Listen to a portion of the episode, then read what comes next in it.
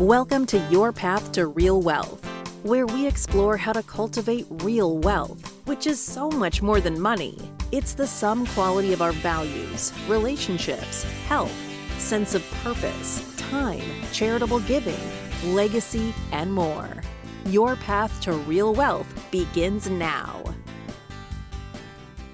Well, welcome to the show. I'm Benjamin Cummings from Blue Barn Wealth, and I'm here with my co host, Jeff Brimhall. We're excited for another great episode. Jeff, do you want to go ahead and introduce our guest? Yeah, we're we have Jackson Bradley on the show with us today, and I'm going to give a brief introduction to him, and I'm going to let him also tell about some of his background. But Jackson played football at Villanova University. What position did you play, Jackson? Played quarterback. Oh wow, quarterback. I yeah. played quarterback too at college, but only for one year, and I never got in a game. So you're probably better than me. Well, I got in two, so I guess I got you beat there.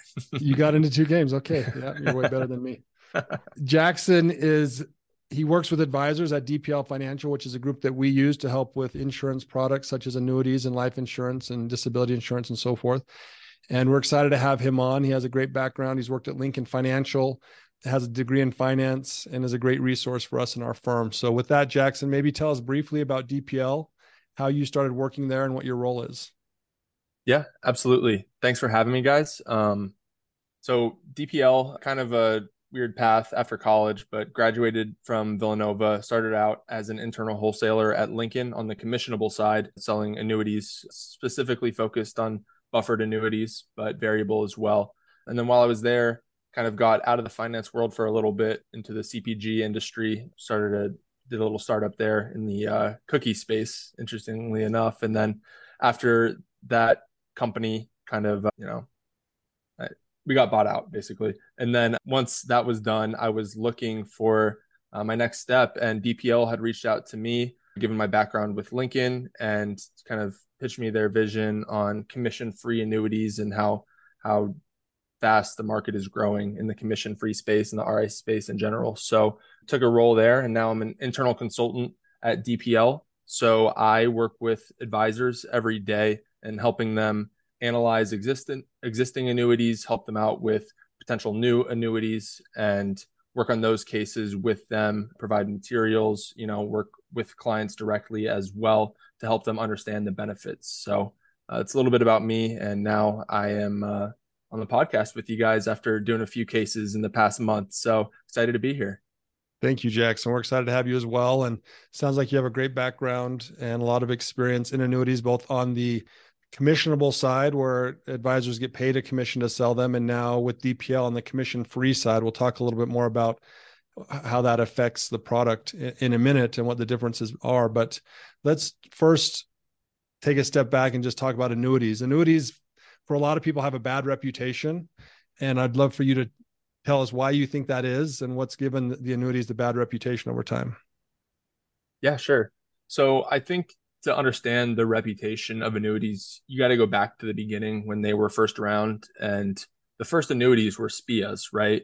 Where you take a lump sum of money and put it into a SPIA. Uh, annuitized. And maybe for our listeners, what does SPIA mean? Yeah, of course. Uh, SPIA is a single premium immediate annuity. Okay. And what they did when they first rolled out SPIAs was you would put a lump sum of money into a contract from then, there would be no cash value of the contract. You would just be guaranteed an income payment every year. And so from SPIAs came variable annuities. Uh, and when those first came out, they had very high fees, longer surrender schedules.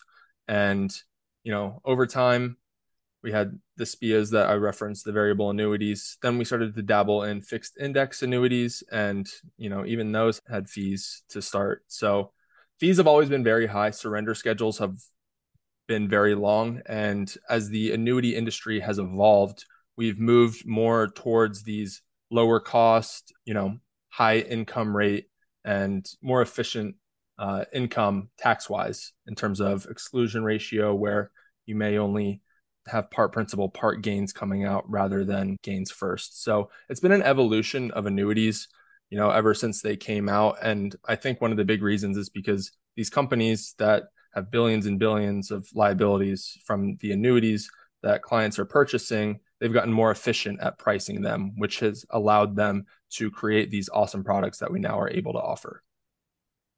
Great. So maybe in summary, the bad reputation is because over time they've been expensive, they've been inflexible, and they have evolved into better products uh, now. But people got the reputation, or if they've bought one in the past, they may still think that they are the same as they've always been. That's correct. And I would also say that I think when annuities first came out, and honestly, up until now, the com- on the commissionable side, advisors receive a very large fee or commission rather to sell these annuities. And I think that sometimes they are motivated for the wrong reason to incorporate them into a client's financial plan when maybe they're not a perfect fit for this annuity. So, looking at the fee based model, it allows advisors to be a little more agnostic in terms of what's actually the best solution for my client. Yeah. So, uh, advisors who sold annuities and got commissions maybe were incentivized for themselves to get paid and get that commission as opposed to doing what's best for the client. And that may have led to situations where clients had an annuity that wasn't necessarily a best fit for them. Correct. So, how are the types of annuities that are offered through DPL and that we might provide to some of our clients different than these annuities we've just talked about that have the bad reputation? Yeah. So, the bad reputation ones that I mentioned, they're commissionable policies, which means the client puts in $100,000 into a product, let's say the commission rate is 7%, the advisor receives receives a 7% payment off of that $100,000. In the commission-free space, also known as the advisory space, there's no commission paid out to the advisor. And so because of that, that allows the carrier internally to reinvest that commission back into the product. And so, because of that, they're able to lower fees and increase withdrawal rates, which has you know led to the evolution of these commission-free products that are you know about as low cost as you're going to find.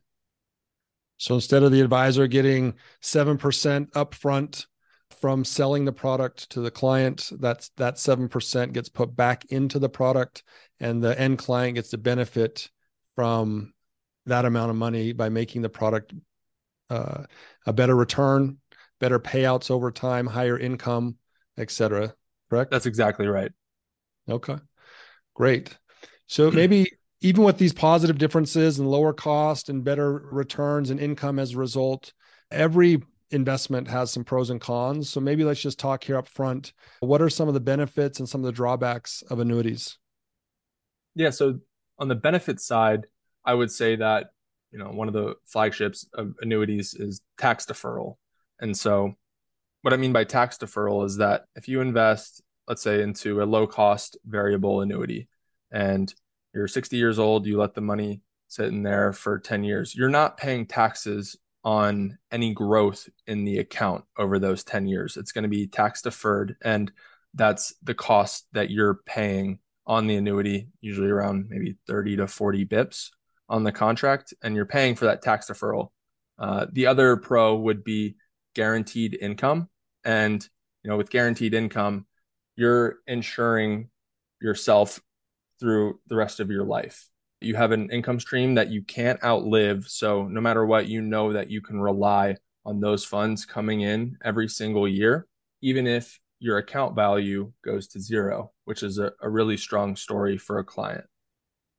On the con side, you know, I would I would one go back to what I mentioned where sometimes clients will purchase annuities maybe through an advisor or maybe not through an advisor where it's not the right fit and maybe they don't dive deep enough into the contract specifics. Maybe they don't fully understand the tax implications of an annuity. And so i think the cons can be you know decreased liquidity. So some of these contracts do still have a surrender schedule. Have to keep that in mind. Some are surrender free so just have to be cautious of that I would also say that for younger clients, you know, maybe a 45 year old purchasing annuity, you have to make sure that they are aware that that money, whether it's qualified or non qualified, cannot leave that annuity wrapper until they're 59 and a half. And sorry, rather, I should say non qualified money can't leave the annuity wrapper until 59 and a half. Qualified money, you can move it in and out. But non qualified money specifically, you do have a little less flexibility in terms of what you can actually do with the funds until you reach that age 59 and a half. Great. So maybe in summary, you have some of the drawbacks. You have decreased liquidity. If you put it in with money that's not inside of a retirement account, uh, it becomes like a retirement account and you don't pull it out until you're 59 and a half. Uh, I think you, you maybe didn't mention this, but the income taxes, I believe, are also taxed as once you do pull it out, the gains are taxed as ordinary gain, ordinary income instead of capital gains. Is that right? Correct. Yep, it's gains first. We call it LIFO or last in, first out.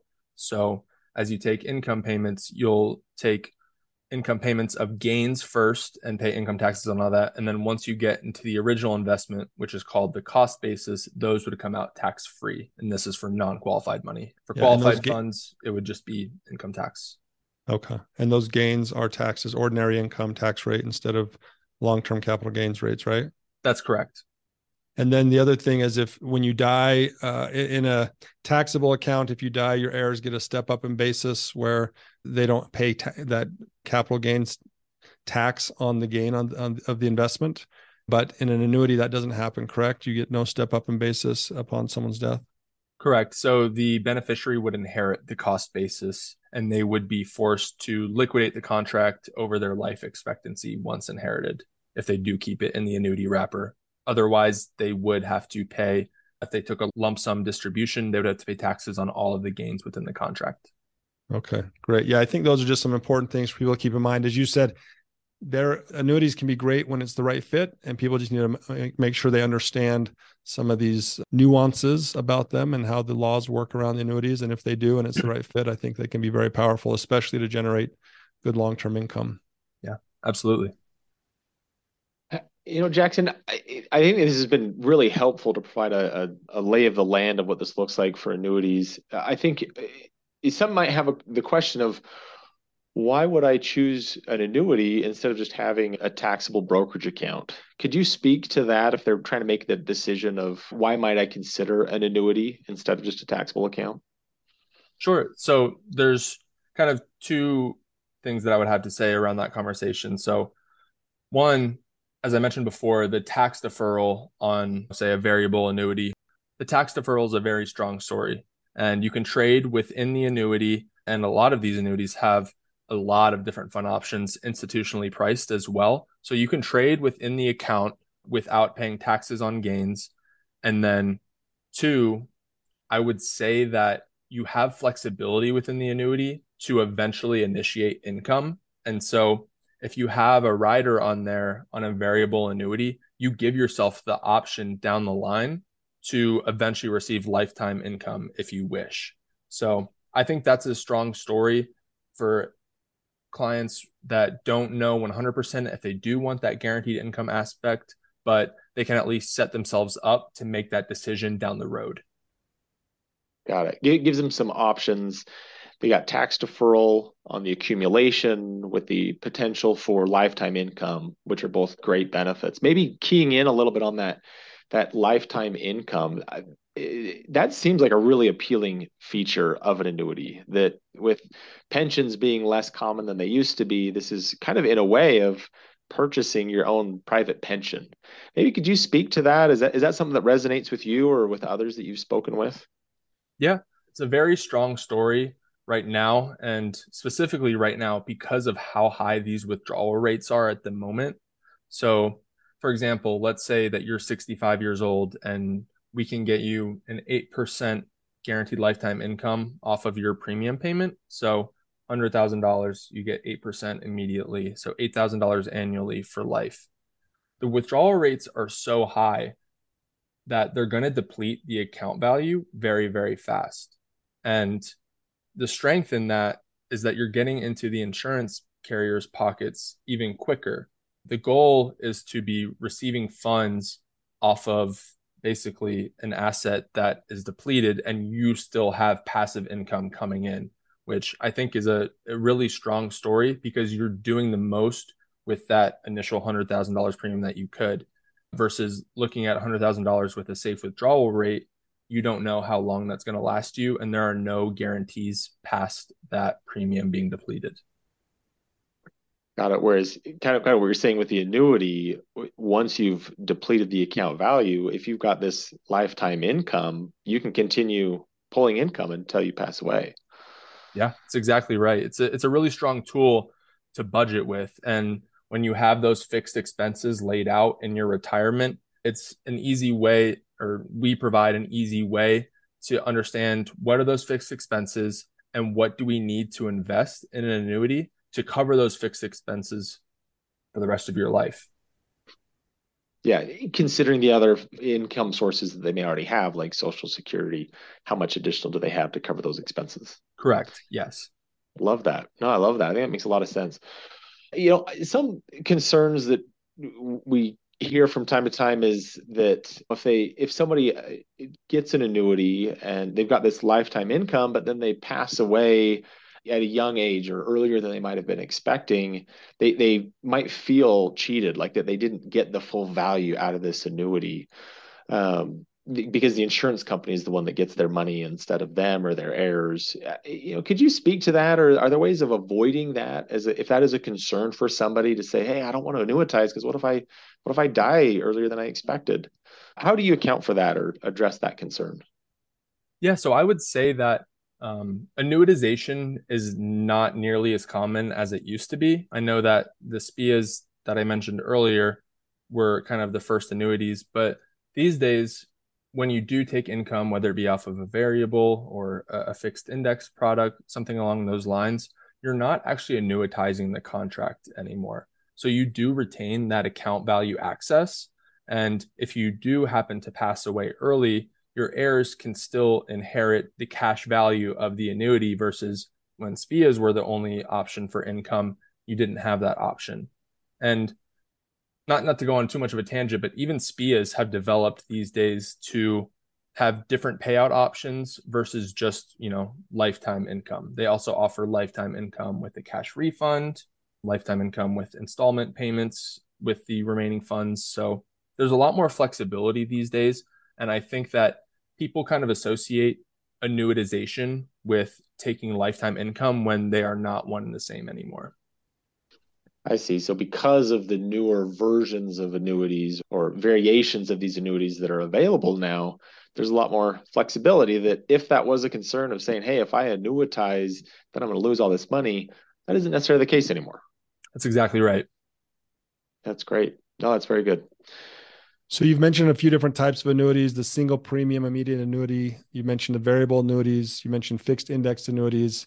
Of all these different types of annuities, which ones do you I mean, know it depends on the client situation, but which ones do you think provide the best value?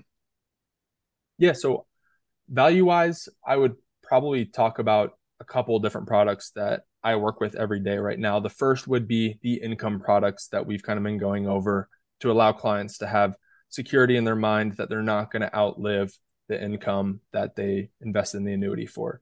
The other that I've seen a lot of advisors find value in these days, and clients have been very happy with the returns, is what we call a MYGA. It's a multi year guaranteed annuity, also known as a fixed annuity. And these have stated interest rate for a guaranteed period. For example, right now, um, well, I won't talk about a specific product, but let's say that you can get 5% on your money annually for a five year duration guaranteed.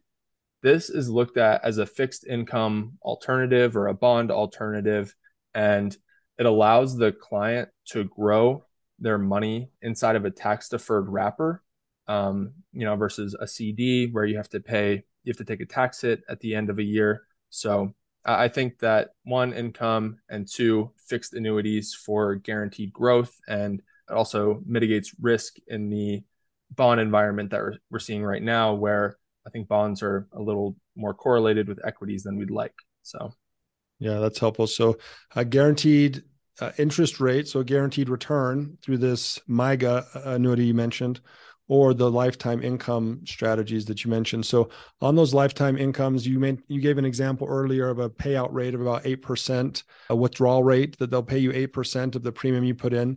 Um, could you give us a couple of other examples about some of these lifetime income products and what those safe withdrawal or not safe withdrawal rates, but what the what lifetime income withdrawal rates are currently, and maybe talk a little bit about deferral credits and how those work?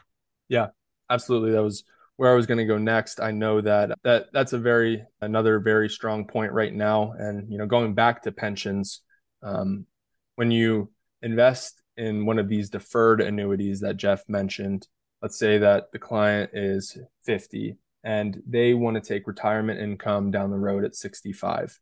If they invest their money at 50, the carrier is going to promise them deferral credits each year on their money. So that means that regardless of what the market does, we're going to give you an increase on your future income value every single year until you initiate that income. So it really is like building a pension for yourself. And these values are guaranteed as well. So you know exactly the least amount of money that you could receive at 65 with upside potential as well.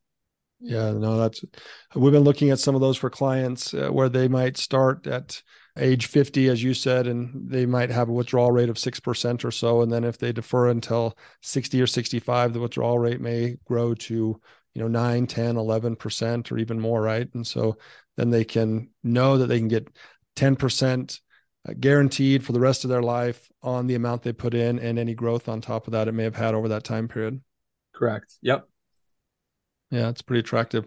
So you talked earlier about qualified, non-qualified, but can I own annuities inside of an IRA or Roth IRA? And do you recommend it? So you you can own an annuity within an IRA or a Roth IRA, and I don't recommend it or not recommend it. It's entirely dependent on client situation. I will say that there are some benefits to being an annuity within an IRA because you can move the money in and out of the annuity without taking a tax hit. It still stays inside that qualified wrapper. So it gives you a little more flexibility in terms of getting in and out of strategies. But at the end of the day, it's just another option in your investment portfolio if clients are looking for extra downside protection or a little more creative strategies with uh, you know buffers and cap rates on the upside. So it's entirely dependent on the client's financial situation, but I wouldn't not recommend it. I think that should look at all the options available. Are there any limitations to the types of annuities that can be bought inside of an IRA or a qualified account versus ones that can't? No, I haven't come across any limitations qualified versus non-qualified in terms of what you can purchase. There are a little bit different rules that are carrier specific in terms of premiums that are allowed within a product Obviously, tax treatment is different as well from qualified to non-qualified in the distribution phase. But Hey, Jackson, I want to ask a question. You mentioned the idea of when an annuity is in an IRA or Roth IRA, it gives you a little bit more flexibility moving in and out of the strategy. Could you elaborate for somebody that may be unfamiliar with what that looks like? Kind of maybe an example of what that what you mean by that? Sure. So I'll just pose it as a, a scenario with non-qualified money and then with qualified money. So let's say that a client is 50 years old and they want to purchase the MYGA that I mentioned earlier with the guaranteed fixed rate. They say, Hey, I want to have this 5% for five years. I don't know what the bond market's going to do. I don't know what the equity market is going to do. I want to allocate a portion of my funds to this 5% rate.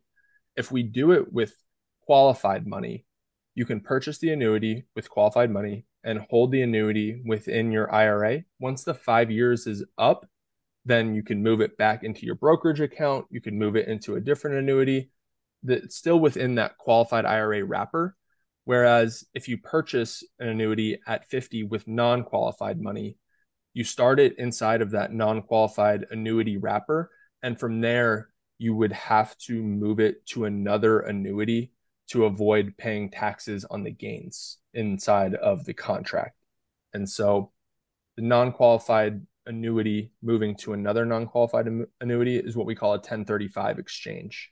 And so you have to keep it within that annuity wrapper until they're 59 and a half, which is just something to keep in mind as you uh, look at potential options to invest in. Okay. So even on the MYGAs, you have to keep it there until you're 59 and a half? Yes, you would have to keep it. Um, you have to keep it within that wrapper Otherwise, there's a 10% penalty on all gains inside the contract. So not only would you pay taxes. Yeah, income taxes plus a 10% gain, just like taking an early withdrawal from a from an IRA account. Exactly right. You mentioned 1035 exchange just a second ago. Uh, maybe explain that a little more and when somebody might use one. Yeah, so a 1035 exchange is for non qualified money. So, back to the example that I had 50 year old buys that MYGA, have it for five years. And after the five years is up, they want to move the money, but they don't want to take the 10% tax hit plus taxes on gains. So, they would 1035 exchange it, which means moving from one non qualified annuity to a different non qualified annuity to keep it within that tax deferred status.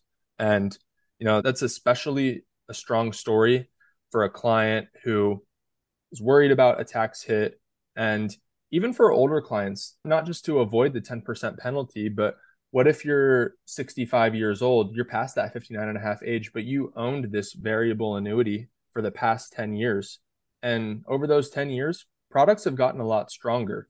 And with that, you want to look at your options to move out of that contract into a new one that better matches your financial needs in that moment. So if you purchase that annuity at 55, hold it till 65, let's say there's a 3% fees all in on the contract. If you move it into a commission free annuity, you're going to continue to let those assets grow in the tax deferred wrapper, but we can offer you a reduction in fees of upwards of like 80%. So it's a really strong story to 1035 exchange and to just understand your options and also to avoid an eventual tax hit on capital gains. So if you have an annuity, you're not stuck in that annuity. You can switch from one annuity to another without any kind of tax consequence by doing this 1035 exchange. Exactly right. And if you're in an annuity that's built for growth and you want to turn on income, then maybe you should consider everything else that's out there and pick the right one that would generate the best income for you going forward before you start that income. Yeah, I agree. Okay. Thank you. Jackson, this has been great. I've loved this conversation. I think it's been very helpful. I know that annuities can feel overwhelming to a lot of people. They hear a lot about them. As we mentioned at the beginning, sometimes it has a bad reputation, probably in part because of some things that they hear. I'm just wondering as we start to wrap up, are there any recommendations or thoughts that you'd share with our listeners as they come across the annuities in the marketplace, things that they should be aware of or, or you know that we haven't touched on yet? Yeah, I would say that just it's a good question because th- there's a lot of ways to purchase an annuity out there. I think one, make sure you're going with a trusted contact that has your best financial interests in mind. And two, just understand your financial needs and make sure that you have a really solid understanding of where you're at as far as your financial situation and where you want to be. And once you understand those goals, then you can better craft a strategy, potentially with annuities, to help you reach that status that you're looking to reach in retirement. Yeah, that makes a lot of sense. Well, Jackson, thank you. This has been such a great conversation. One thing or one question that we like to ask our guests that come on, since we are, our focus is on on our path to real wealth, we'd love to ask you what, what is real wealth to you? Yeah, that's, that's a good question. I would say to me, real wealth is being well off enough to not have to stress about, you know, monthly budget and being able to use the money that I have to spend more time with my loved ones and just do things that I love. So I love that. I love that. Jackson, thanks again for being on our show today. We certainly appreciate it. Appreciate your time and, and the expertise that you've been willing to share with us today. Thank you. Yeah, absolutely. I appreciate the time, guys. Well, thank you for joining us again, Jackson, and thank you to our listeners for listening in today. If you've got questions or if we can be of any help as you're navigating this world of annuities or your investments and wondering if we can offer help or assistance, please look us up, bluebarnwealth.com. Uh, we'd love to help however we can. And thanks for joining us. Thank you for listening to Your Path to Real Wealth from Blue Barn Wealth. If you like what you heard, please share it with your friends and click the subscribe button to be notified when new episodes become available. The information covered and posted represents the views and opinions of the hosts and any guests and does not necessarily represent the views or opinions of Blue Barn Wealth. The content has been made available for informational and educational purposes only and is not intended to be a substitute for personalized investment advice. Because everyone's situation is unique, always seek the advice of a qualified financial professional with any questions you may have.